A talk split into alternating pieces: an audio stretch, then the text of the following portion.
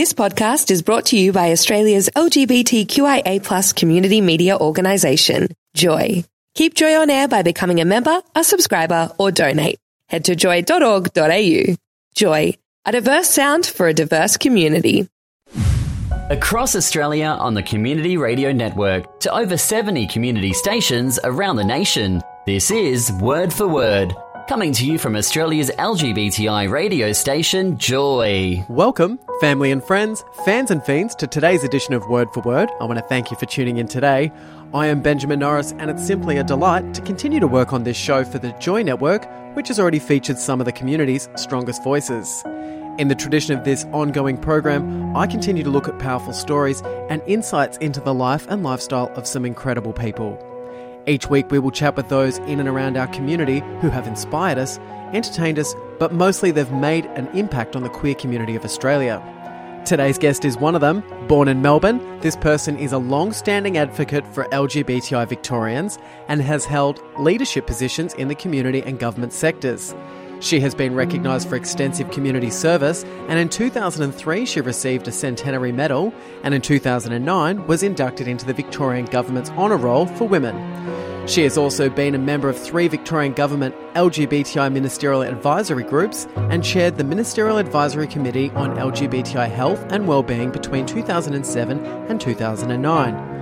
Today's guest was the founding CEO of faith based organisation UnitingCare Cutting Edge and this active member of the community established Victoria's first rural support group for young LGBTI people, giving her a particular understanding of the issues in rural and regional areas.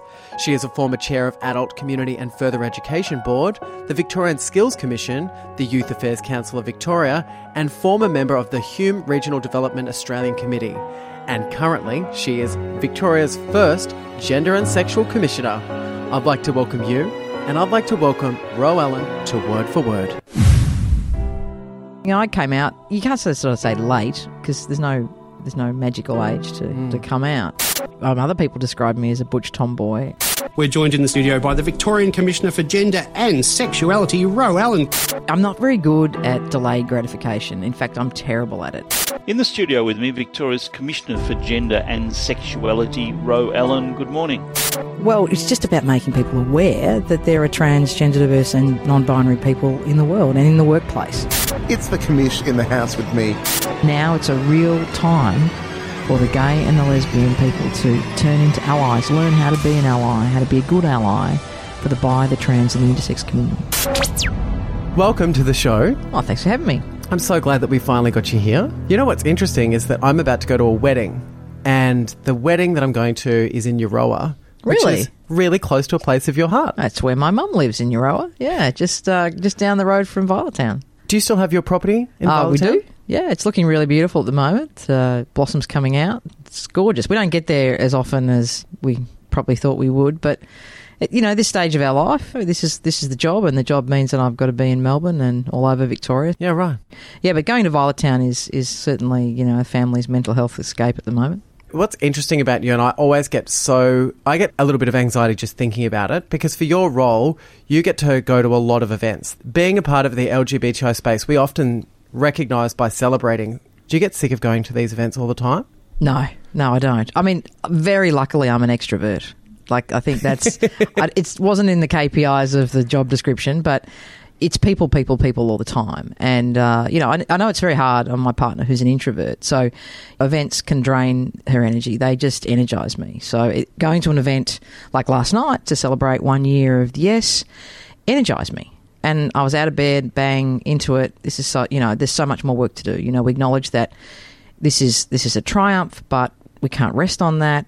Transgender, diverse, and intersex, and bi and non-binary issues need the focus now, and so it just it re-energizes you, and it's that little bit of recognition and thanks that does actually push me forward. I think it's hilarious. I was talking to your, guess your personal assistant, Louise. Yep. So to get you here, she's a bit like a party planner, isn't she? She, she's going to got a lot of things. she's going to hate planner, us saying that she's a party gatekeeper.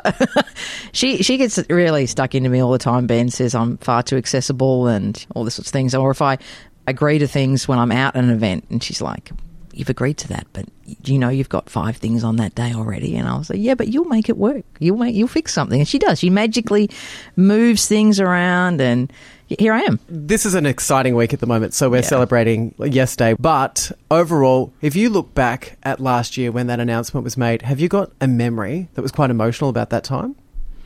I've got lots. I've got lots of memories. I think I'm not very good at delayed gratification. In fact, I'm terrible at it. So I was the kid that unwrapped my presents under the tree and then wrapped them up again. So the waiting, the waiting killed me. Absolutely killed me. And they went on and on and on and on and on before they made the actual announcement.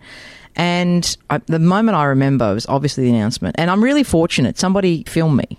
So I actually have for forever. I have hmm. the record of me, good or bad. I don't know if you've seen it, Ben. It's I pretty have out- seen it. Yeah, it's pretty out there. And that's that's really it. That's the memory. I I hold that sort of visceral feeling of first excitement, then relief, then anger, and I think you see it in the video. I go through all of those emotions in about five seconds, and I and I'll never forget that. I, it, you know, I can say I play that video to people, and it takes them back to where they were. Oh, It's like where were you when, and it's going to be it's going to be a memory that everybody holds in our community anyway uh, for a lifetime. Over the last 12 months, because of your position, how many weddings have you been to? Well, interestingly, I, not hundred. Like I thought, oh, here we go, here we go. Everyone's going to want the commissioner at their wedding, but no, it's. It's been it's been really lovely.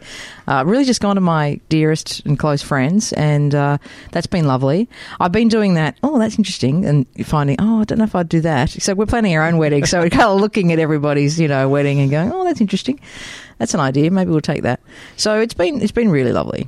In some ways, when I think of planning my wedding with my partner, like we've been engaged now for six years, so it's a long time coming. We still haven't done it, spoiler alert. And we're both looking at the culture of weddings and borrowing bits and pieces.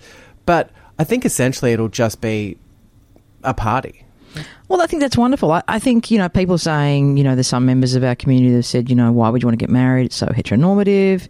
But we can queer up marriage like we queer up everything else. And I think, I think you do need to critique everything that you do around the service because it, it's your special day. I mean, I am a person of faith, so we are we are doing it in a uniting church, and that's because Kay and I met in a uniting church. But you know, it'll be very queer. I mean, it'll be queer as it'll it's got drag queens, it's got everybody singing and dancing, and it'll be a very queer event. At the end of the day, it is a party. And you know, I've I've married this woman, uh, this lovely woman, six times. We have a photo album of All all, of our weddings. as the as the kid grows up, you know, and uh, she's wearing the bouffant. Nobody else has got the big, you know, meringue dress, but the kid's in one, you know. How old's your daughter now? She's ten now.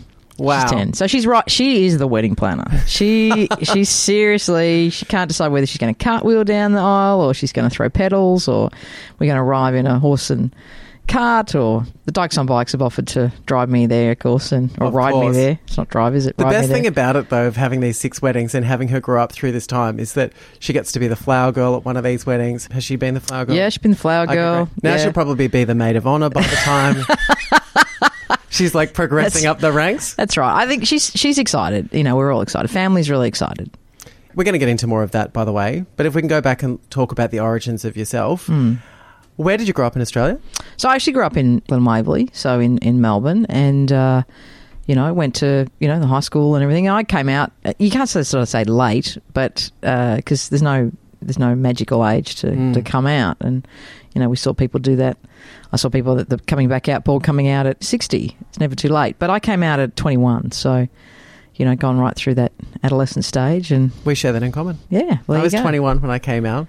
Twenty one. Yeah, it took me a while. Oh well, see, I felt that too, but you know, now you see young people very sure of themselves at a very young age. But I think sometimes when I see that the younger generation this, these days do come out a little bit younger, two things happen to me. I have like, I think, thank God, and we've come so far. But then I also have a tinge of jealousy. do you? yeah, because I think, oh, I'd love to have been like in year nine and year 10 and having a Dawson's Creek type relationship at school. Oh, that'd be nice. I, look, I, you know, you're possibly right. I don't, I don't think about it too much. I mean, I did my deb ball, Ben. Can you imagine that?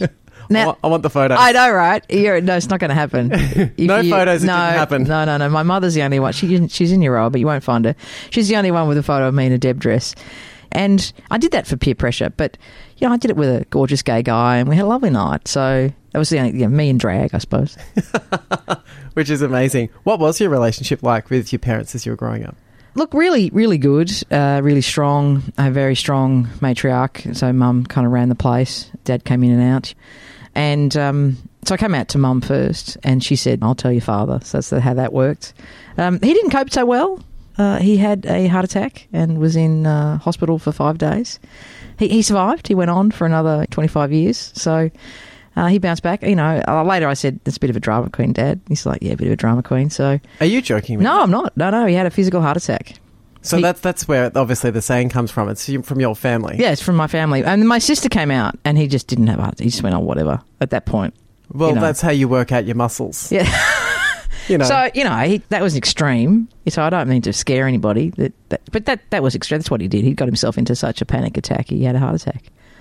and how did your mum cope through all of that? Well, so they didn't tell me. They didn't tell me because I wasn't living at home. So they hid that from me until he was well and home and everything else. And they said, "Oh, by the way, he's been in hospital and he's okay now." As time went on, were you able to have a easier conversation with him about your sexuality? Oh, absolutely. I mean, he went. I mean, if you can imagine that. Okay, so from heart attack to not like head in the head under the sheets, can't even cope with this. Yeah. To taking my sister and I and our two partners at the time on a holiday in America in a minibus all together in Vegas. I mean, that's the difference. If you can imagine that, you know, ten years on from coming out to family holiday with your two daughters and their partners. So he came a long way, and he came a long way pretty quickly. Are your parents still married? They're still together? Uh, no, Dad's deceased.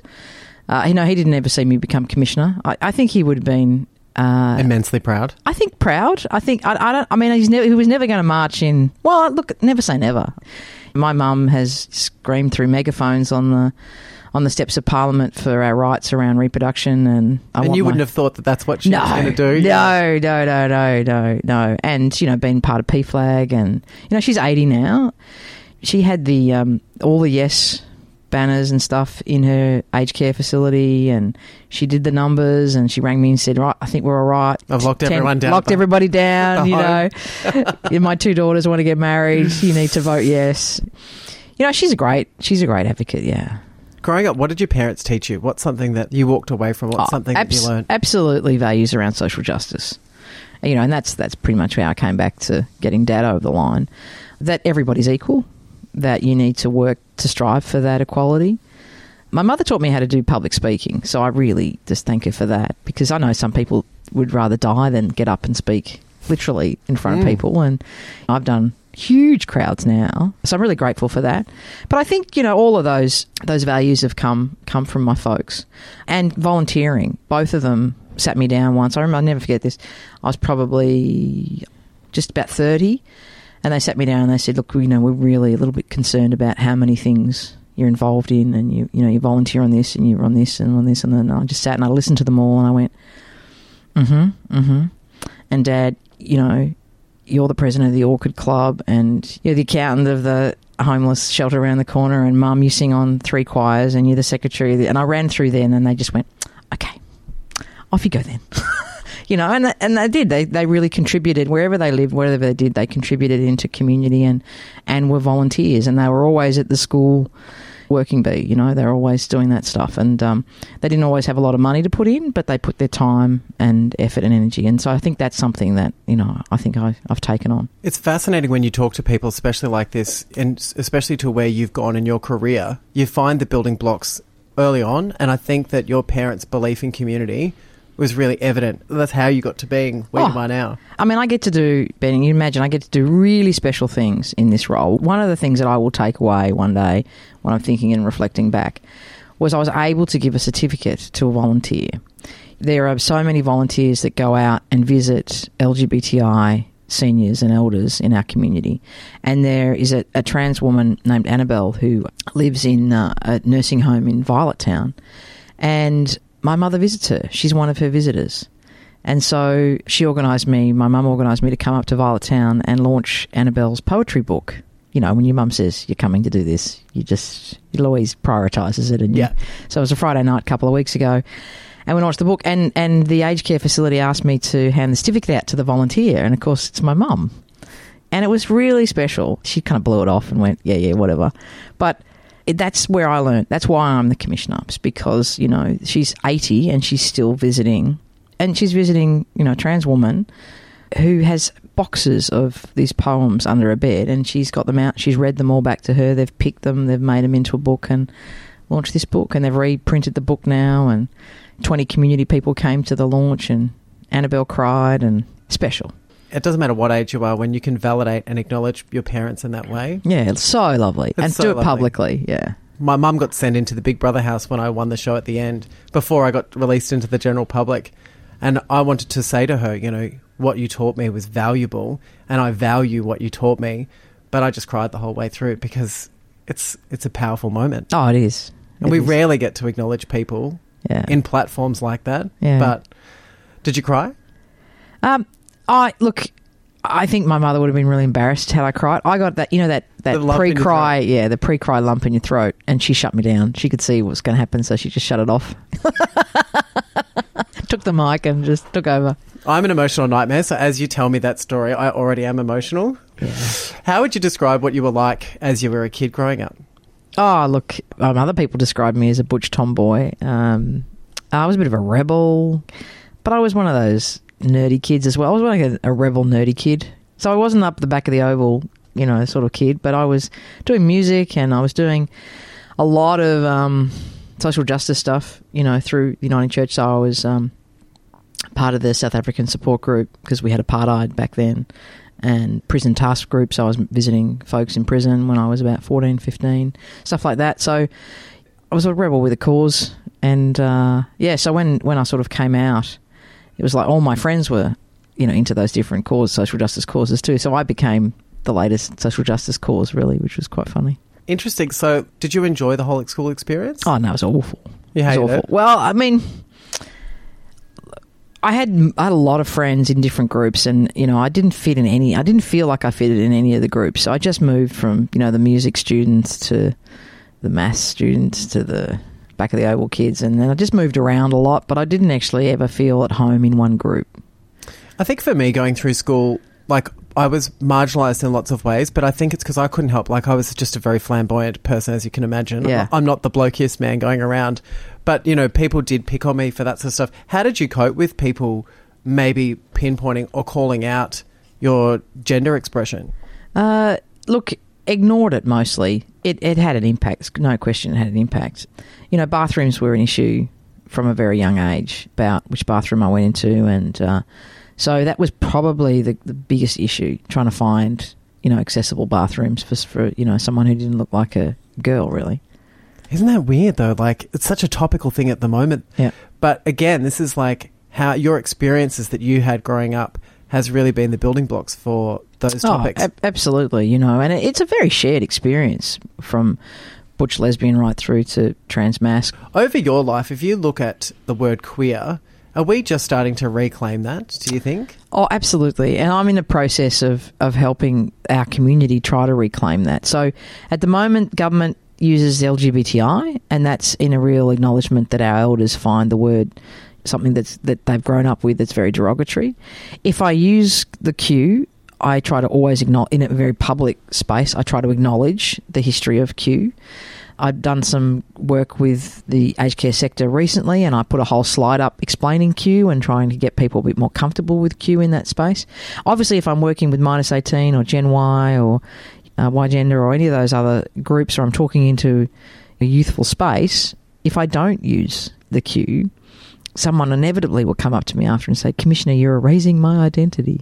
So I think when I do training and when I do presentations, I'll I'll put it in there, but You'll I'll tailor expl- it a little I'll bit. tailor it and I'll explain why we, uh, you know, why it needs to be explained. Really, What was your first impression of queer culture? Like, so when you were growing up, what was, what did you think of queer people? oh, that we were awesome and fabulous. I suppose, um, you know, in the very beginning, I you just you just have what for me it was Ellen DeGeneres and the Coming Out show, and who else was around? Um, not a, not a lot of Australian role models in the space. Uh, It's actually really strange because if you look at it, there's Mark, as in Bob Downe. You know, that was a person who was in the media, but we certainly didn't have queer role models to look No. to. No. Um, Kerryn Phelps, who was the, you know, for me, who was um, Australian um, Medical Association chairperson, and she was being absolutely hammered for being a lesbian, just doing her job, nothing to do with queer issues, just just for being a lesbian in that leadership role. I was really lucky. I met queer people within the Uniting Church, so Reverend Dorothy McRae McMahon, so I thought she was awesome. When I came out, my community was a place called Mulcahy's, which doesn't exist anymore, which is now been developed, and you're looking at me blankly, so you have no idea. I'll, I'll give you a cultural history tour, Ben. Mulcahy's was a, a bar in Melbourne where we did country and western line dancing. So I lived in the city and did country and western line dancing, and I moved to the country and came back to the city to do this. And you know, I really missed that. But that was a community of queers that were just really open, welcoming, fantastic. There was there were certain rules around it. You know, if somebody asked you to dance, you needed to accept the dance, and you know, it was really nice. If you have a look at like growing up can be difficult for everyone, what would you say was some of the biggest hurdles that you faced going, growing up? well, coming out for me, you know, I, I had a blissful childhood. Really, um, I had lots of love, lots of support. Yeah, great friends and family. So that was that was pretty cruisy. Coming out was probably the first big hurdle for me. After childhood, that was really, as I said, in you know, my twenties. I think. What was the first interaction or knowledge that you had of queer people? Oh, look, it's probably Mardi Gras, to be honest, on television and in those kind of images. So pretty flamboyant sort of images. Mm. Individual people, Melissa Etheridge, again, sort of the American music people that I listened to, k.d. lang, those are the sorts of, you know, that's what I thought you had to be like. And then getting to know real LGBTI people. And I was really lucky. I was uh, very early. People spotted me. I mean, you know, like way, way, way before I spotted myself. So people who were five or six years older than me, you know, tapping me on the shoulder and saying, you know, hey, Are you a lesbian? pretty much. In, in, internationally as well, like I'll never forget that I was I was working for the National Council of Churches, and I went to Korea to the Christian Conference of Asia, and one of the interpreters was a lesbian, and she said, "Hey, do you want to come out?" And we went out to. And I, like I was, I wasn't even out to myself hardly, let alone anybody else. And um, I was at the opening night of, you know, the very first gay and lesbian. I doesn't, don't even think it was LGBTI mostly gay actually, club in Seoul ever opened. I was Wow. there on opening night and it was knock on the knock on the door, slide the little window. She said something in in uh, Korean and um, opened the door and we went in and it was really like A different world. a different world. And so I got I got to see an international perspective at a really young age as well. And I'll never forget that too because we we can never take for granted the liberties and the freedoms that we have in Australia. because you hadn't come out to yourself and people were acknowledging your sexuality before you were ready to, was that a hard experience? Oh, it was really affirming. If you look back on it, it was really affirming. I mean, it's sort of scary. Yeah. And they wouldn't, I mean, they would kind of just call you names that you knew. It was that code, you know, like uh, calling you family and stuff like that, which not everybody understands the code, you know, the secret code and the, the you know, the secret handshake and all the things that kind of went on back then. But, you know, you got indoctrinated to the, to the, to the language and the code and, and uh, that was kind of, it was really lovely to have, to have older people in the community. And f- for me, I was in a faith community, so having those people support me in that journey and give me so many opportunities. See, I was not ready for it. Like, I think people would acknowledge my sexuality before I knew what it was. So it always seemed like I'm Yeah, not, okay. I'm not gay. You know, so I w- wasn't feeling like I was included. I don't think any queer people or gay people tapped me on the shoulder and was like, "It's okay, there's a family." It just, I felt isolated. Oh, that's awful. So I was like, there was no strong role models or people like that around that Mm. age. But again, I'm a weirdo. I'm a bit of a freak. I didn't go through puberty till I was 18. Oh, wow. So I was really delayed.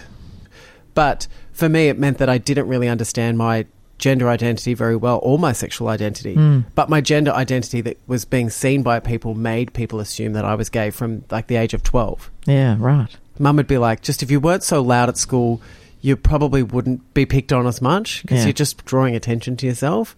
But in ways, I think what happens to us as we're growing up means that we learn the tools on how to cope. Oh, better. absolutely. Yeah, absolutely.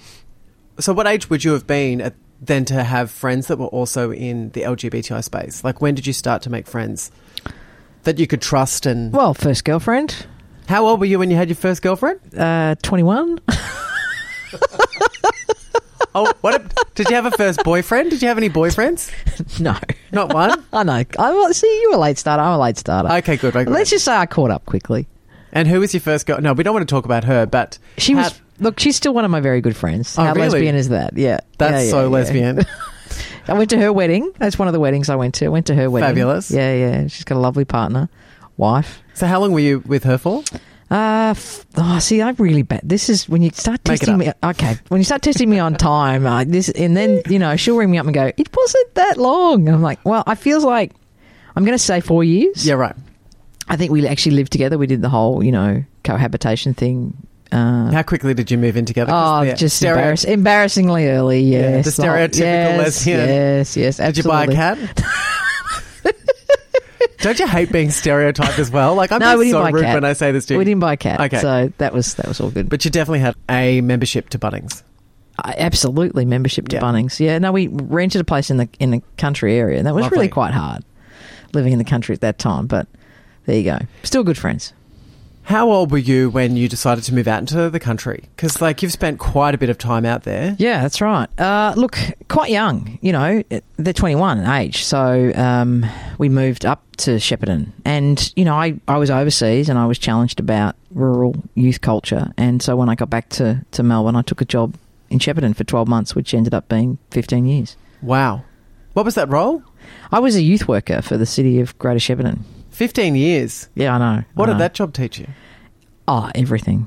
I was certainly persecuted uh, for being in that role. I mean, I ran the very first rural support group for same-sex attracted kids at the time, and so that's when I really saw the hatred really Mm. hit and the discrimination and getting lemons thrown on my roof, and I was physically assaulted, and car was graffitied, and all that sort of stuff that happened during that time. How did you cope through that experience of being living in a regional area and being alienated for your sexuality and your gender? Like, what coping mechanisms did you put into place for yourself? Friday afternoon, you get in the car and you came down to Mulcahy's and you danced all night with the queer community, and it was like a battery pack. And you stuck it in the wall and you charged up, and then on Sunday night. I would go back. Oh, and we danced Friday and Saturday night, and it was free entry back then. And uh, and we just get a full weekend of community, and then you'd go back and keep going because it was so important. And I and I've often thought about leaving, but who was going to take the space? And, uh, you know, starting a group in Shepparton meant, well, there's nothing in Mildura, there's nothing in Warrnambool, there's nothing.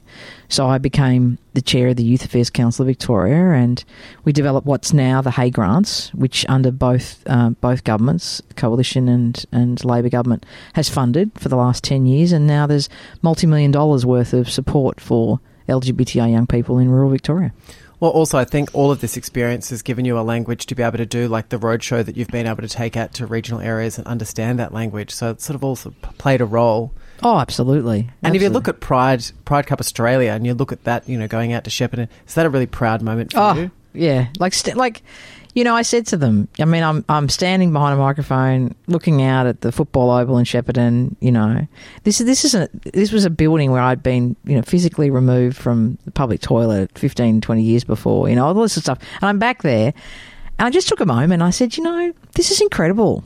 If you'd told my 15 year old self, not well, 15 years ago self, that you'd be standing here at a Pride Cup in Shepparton with the mayor wearing an LGBTI scarf, you know, a rainbow scarf, Being accepted but being celebrated. being being celebrated, and you're the commissioner, like you know, from youth worker to commissioner, I would have said you were just tripping, and I, and that's hopefully that story is really encouraging. I mean, it, you know.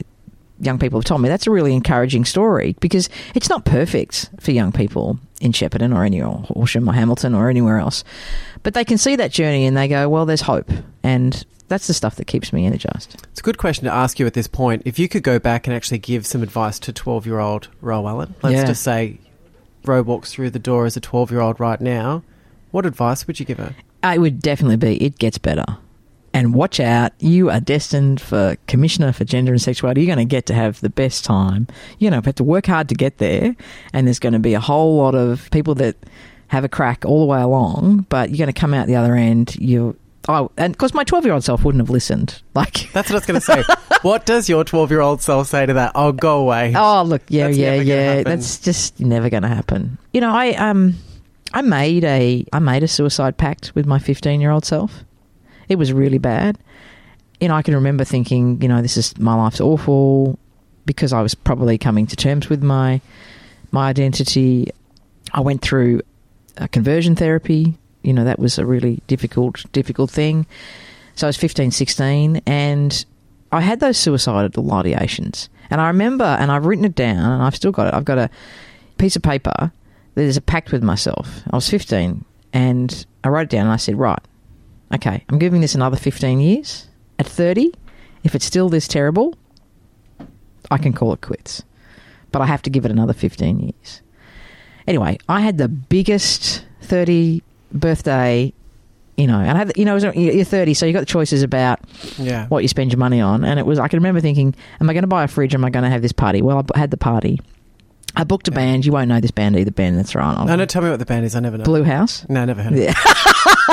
They're a huge lesbian band in Melbourne. Yeah, see. You have to look it up, play a song. It's just it's it's a great band. So I got you know, I got the band, I got mm. the party, and I just you know, I, I knew at twenty that I wasn't gonna cash in the contract. But still that when thirty came it was a really special day for me because I, I'd been through that.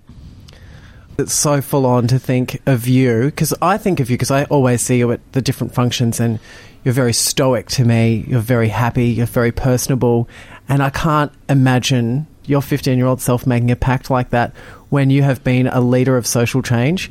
But at the same time, it's a real understanding that you can relate to young people mm. because of going through that. Mm. I But that's what I would say, Ben, to all young people, even if you're at that point, like I was at, you know, and I, you know, I was sitting around waiting for God to heal me, and I was wondering why this conversion therapy wasn't working, and it was horrific, and I wasn't out, and I wasn't out to my family or friends or anything, and if I can go from that point and be in the role that I'm in now, and loving life with a beautiful ten-year-old kid who still likes me. I don't know what they'll do at 15. I heard it's pretty bad. You can be shaky when they turn might turn a little like, bit. like turn a little bit and then come back but then eventually. they'll but- definitely come back. but at the moment, you know, she wants to hang out with me, and I've got a wife to be, and I just like, well, wow, imagine if, you know, and you do, and that makes me sad because I think about all the people that don't make the pact Mm. or can't hold the pact for all sorts of reasons, and you know, self harm and suicide is a real issue in our community. So it's it's certainly something that obviously I work really hard. You're pretty cool. Oh, thank you, Ben. I think you're pretty cool. When I hear all these stories, I think you might be one of the coolest people I know. Maybe that says something about the people I'm hanging out with. No, no. Interestingly enough, if you look back at the ideas of conversion therapy and considering that they still do exist here in Australia, was it your decision to go to a conversion therapy or was it your parents or was it your peers from No. Yeah, my parents had no clues. Like, and, and, and they would have been horrified to know I was even there, I think. So In- you elected yourself to go. Yeah, and, you know, there was, again, there was an older guy who was a real um, evangelical in the church, and he'd gone off to this AOG kind of place. And, and you know, again, people spied me for good reasons and people spied me for bad reasons. And he, he went, Oh, yeah, I reckon you're probably struggling with this, and you should come with me to this.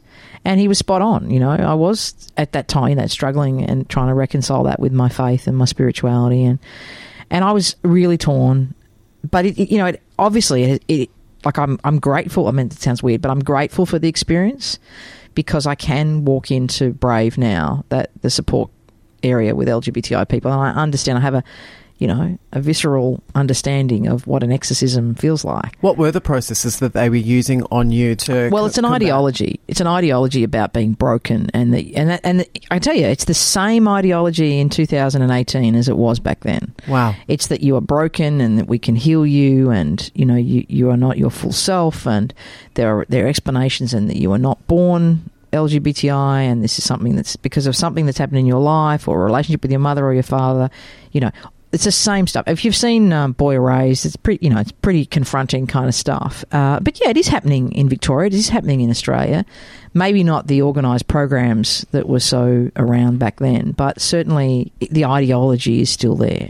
What a horrible language to use to young people to give them the notion that they're broken or that there's something wrong with Oh, them. absolutely, absolutely. So it's so important that we speak into that community, and which is why you know in the last three years I've run multicultural, multi faith forums. We've run three forums, and we've invited all the denominations to come. Last week I met with the Catholic diocese, and we're going to do an LGBTI people of faith forum with them, which will feed into their plenary in 2020. And you know, it's really important that I have those dialogues, and I do sit down with Dan Flynn from the Australian Christian Lobby and have those conversations so that we park what we can't agree on, Dan and I, and we talk about the things that we can agree on, mm. which is self harm and suicide of young people. And you know, he's open to talking about that. I mean, fundamentally, the thing the, the thing that I always try to remember around conversion therapy stuff is sometimes the people doing it are queer. So that can be part of it. And even if they're not part of the community, they still fundamentally believe they're doing God's will. Even though they're doing very dangerous things for our mental health, they don't it's not like somebody walking down the street and actually targeting you and beating you up.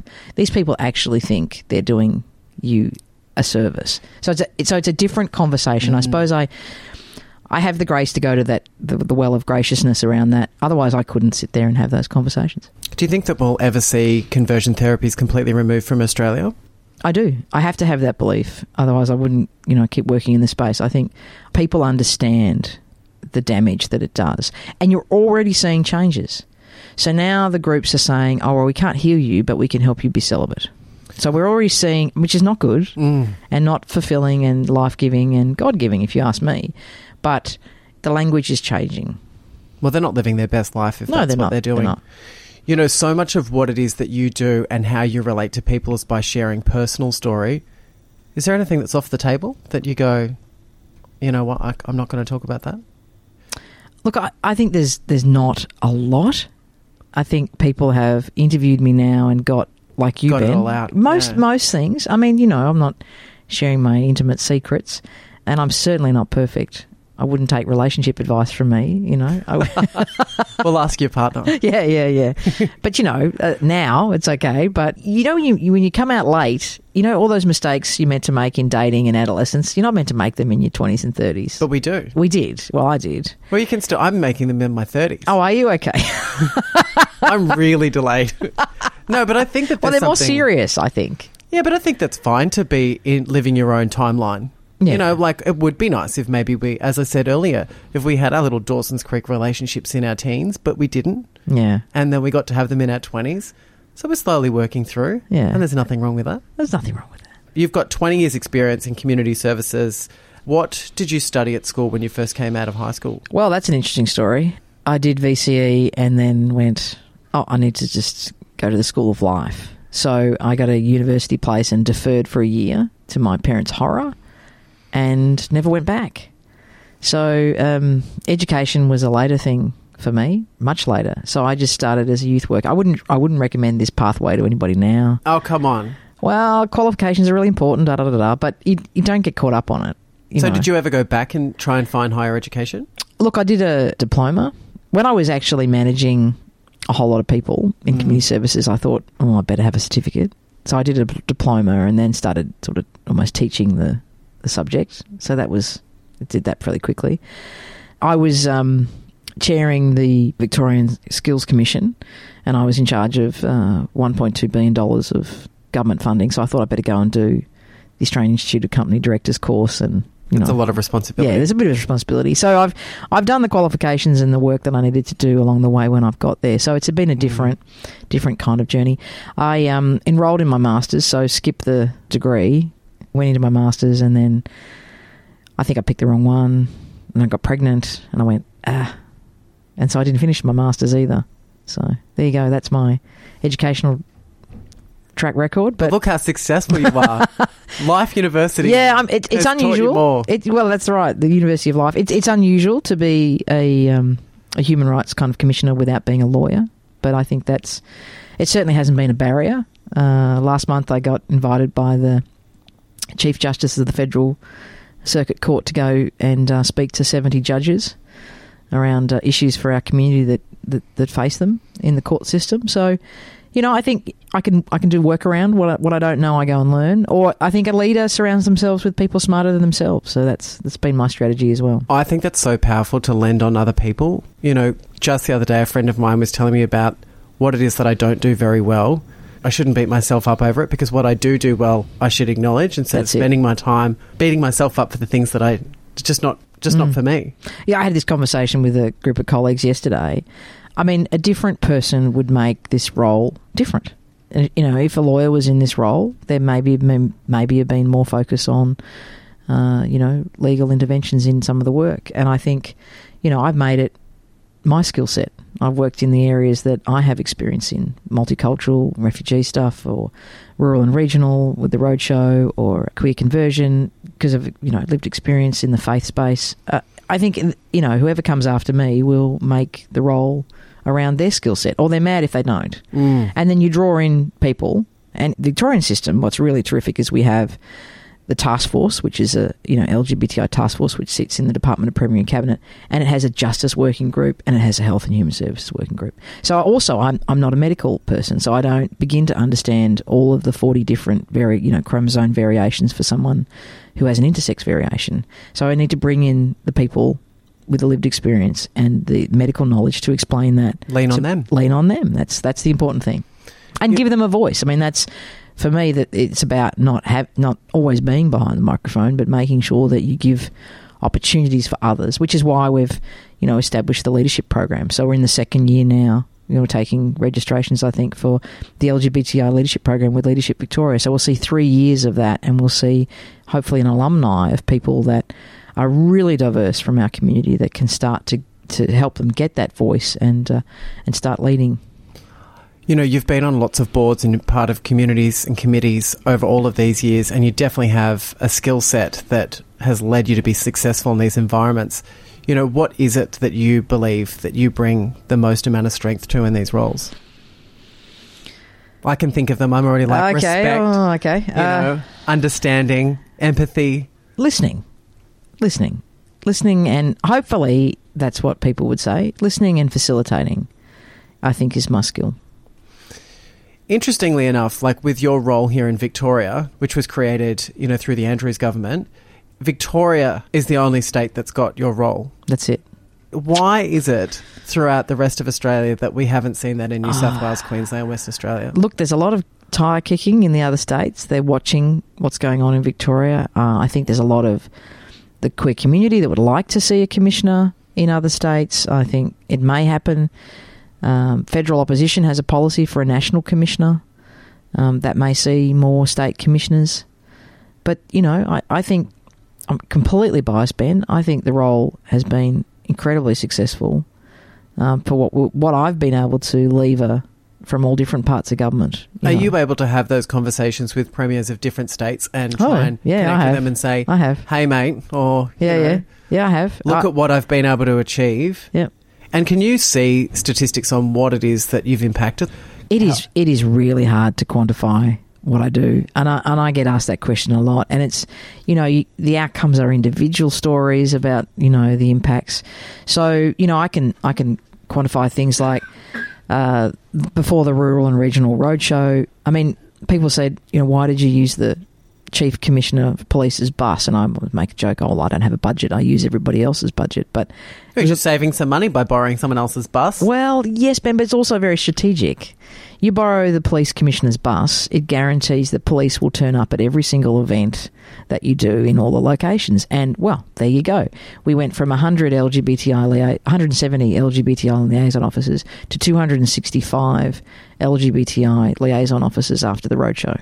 Well, I think it's strengthening communities. That's exactly what it's doing. Yeah, it's building relationships and organising a much bigger net behind what it is that you're, you know, creating for the community. That's right. It's trying to embed, embed it right across government and right across community.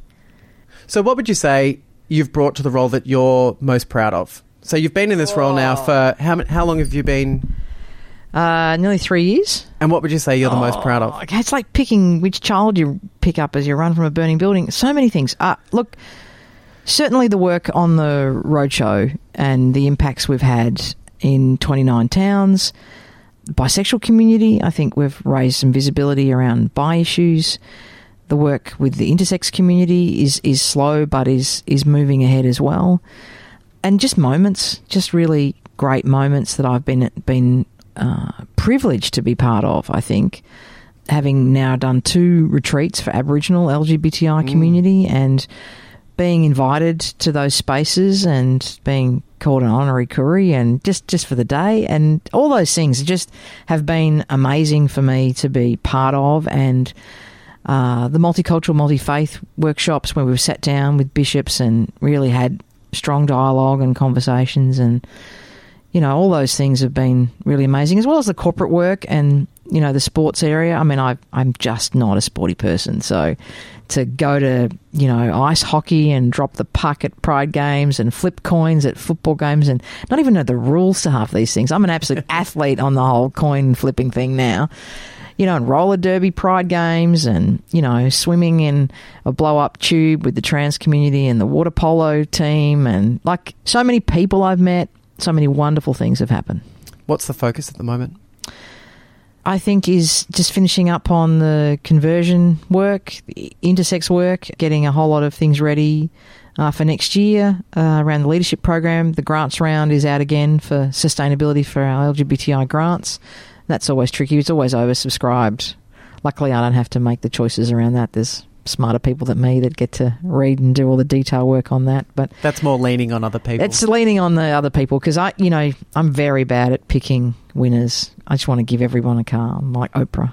Just looking back and looking at sort of from the ground up, how do you tackle signs of hatred? So, like, I guess you've grown up in Melbourne, but you've also grown up in regional areas. Once you've been able to see that there's levels of homophobia, biphobia, transphobia, what ways do you use to tackle those? Look, I think um, reporting it, like if it's to yourself, is really important. Whether you choose to carry it forward, I think even doing something like that is a really powerful thing to do if you're able to, because if nothing else, even if the perpetrator of that violence isn't isn't called to justice, you've got a record of that, and we can see how many times there's LGBTI discrimination in our community. So reporting it is really important. Uh, I always go, like to go to my happy place. You know, uh, on Facebook, the staff can do you know enormous posts and they elaborate setups of photos and beautiful writing and might get a thousand likes or something. I put a picture of me on in my ride on mower in my happy place, and you know it just goes viral because I think people connect to that. I think you've got to do the self care things. So for me, when when I if it's if it's that sort of homophobic or transphobic sort of violence directed towards me, I deal with it straight up, heads up, report it, deal with it, try to make sure the people that maybe have also been impacted feel supported, and then I do something nice for myself. You go to your happy place. Go to my happy place, which is usually well when I'm home in Violet Town. It's my ride on mower because I put the the earmuffs on, and you know you, you you can see the direct impact of your work. Like often I don't see the direct impact of my work, but a mower, right? You turn around, you can Look see, you look back, it's straight lines, it's perfect, you know, and you know, you know you did it. It smells terrific. It's fabulous. It's something so simple, but it's something so powerful. You're in control of it. You're Yeah. in control of that act. And often in my job, you know, you set things in motion. You, you don't have control over it. You know, you have to let other people control. As a control freak, that can be really hard. And you don't often see, you know, the benefits or the impacts of your work. Often for you know two or three years down the track. Yeah, it's very interesting when you look at the reasons why things happen and how you motivate yourself and how you motivate other people. A weird question to ask is, and someone was talking to me about this the other day, why do you think that drugs and alcohol have been so prevalent within the queer community for so long? I think for our community, we gathered in clubs. You know, we gathered in pubs. That's you know now it's a bit different with social media, but much of the culture of our community of coming together was in alcoholic venues. Look, I, I'll be working with groups in next year, particularly to look at alcohol use and particularly things that we fund as government around you know alcohol. You know, there there are a number of big parties that you buy expensive tickets for in our community, and then people just want to drink the ticket price back. It's like a competition. I think we can lower the ticket prices and have purchasing of alcohol and more res- responsible serving of alcohol. And that allows a trans guy from Mildura who can only afford 60 bucks for a ticket, mm. who's happy not to drink, to come down and actually access that event. But if it's a $200 ticket, it's out of the realm of that young fella. So I want to provide opportunities where things can be more accessible to people and there's not a culture around. I mean, I'm going to be known as the Wowser Commissioner. It's not about saying no alcohol, but you know, why are lesbians smoking? You know, we know the health impacts. They're smoking more than and bisexual women than heterosexual women. So, why is that? And what can we do to support a more positive choice around our health? And and people use drugs to change. We know, we know statistically people use drugs to change their emotion. And if they're not in a happy place, They'll try and use that. they'll use live- drugs, alcohol, cigarettes to change that space.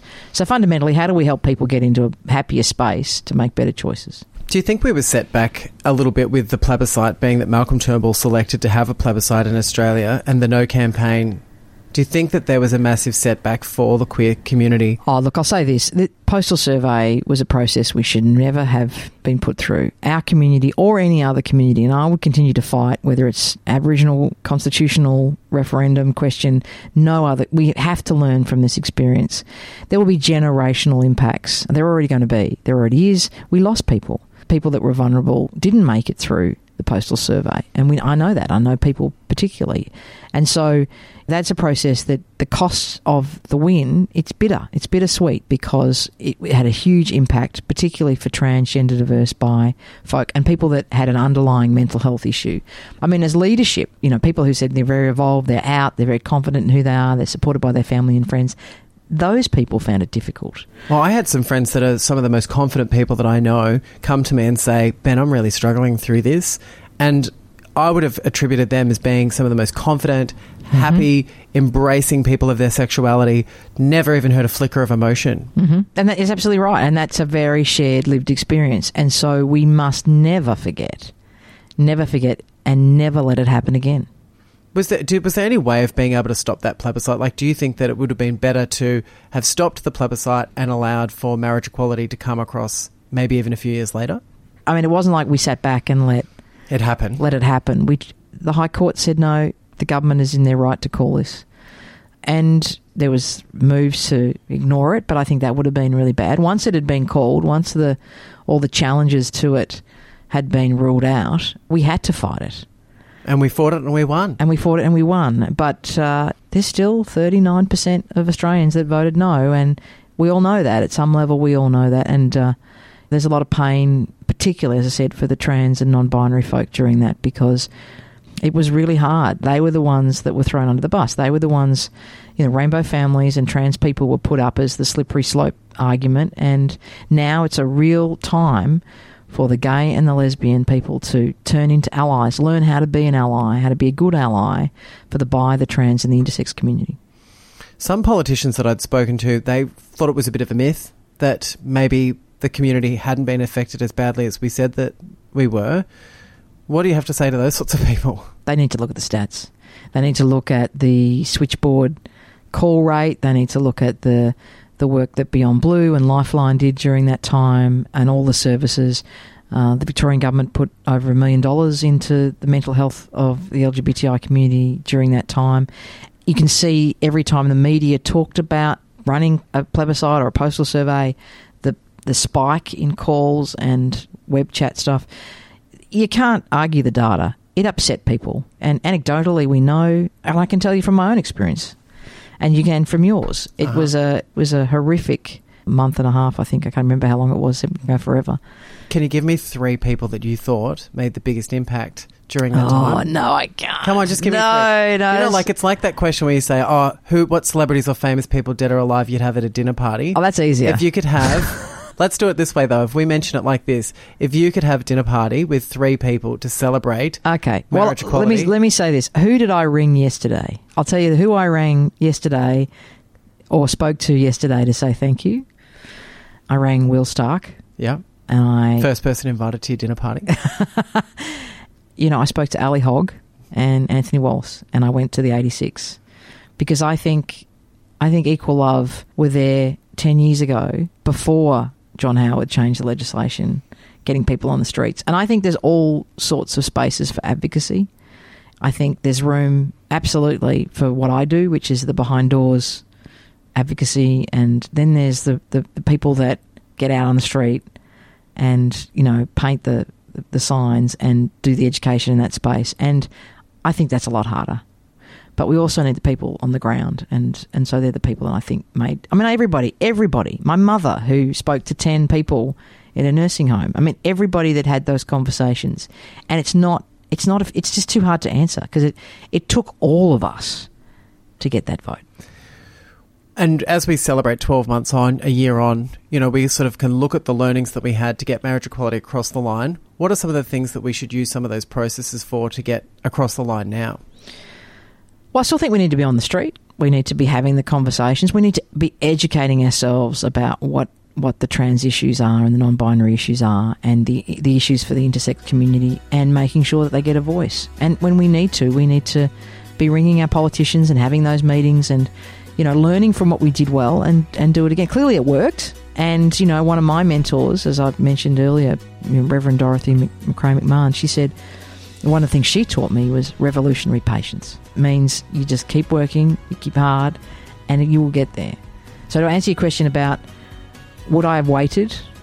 Yes, I would have waited because the damage the postal survey did wasn't worth me being able to get married. Frankly, I would have waited. But then that's my personal opinion for someone who is at the end of their life and they really wanted to get married. But the cost of that was so so immense that uh, you know I know it wasn't worth it. Still a few band aids that we're definitely going to need to put on it. Oh, absolutely, a lot of work. Have you got a message for the queer community that would be listening to this now? Stay strong, stay connected. Uh, know that your experience is valued and listened to. And uh, thanks for having me. I'm very humbled to be your Commissioner for Gender and Sexuality. Well, we're very happy to have you. Thanks, Ben. Thank you for joining us on Word for Word. Word for Word is presented and produced by Ben Norris from Australia's LGBTI radio station Joy. Word for Word is distributed nationally to over 70 radio stations across the Community Radio Network.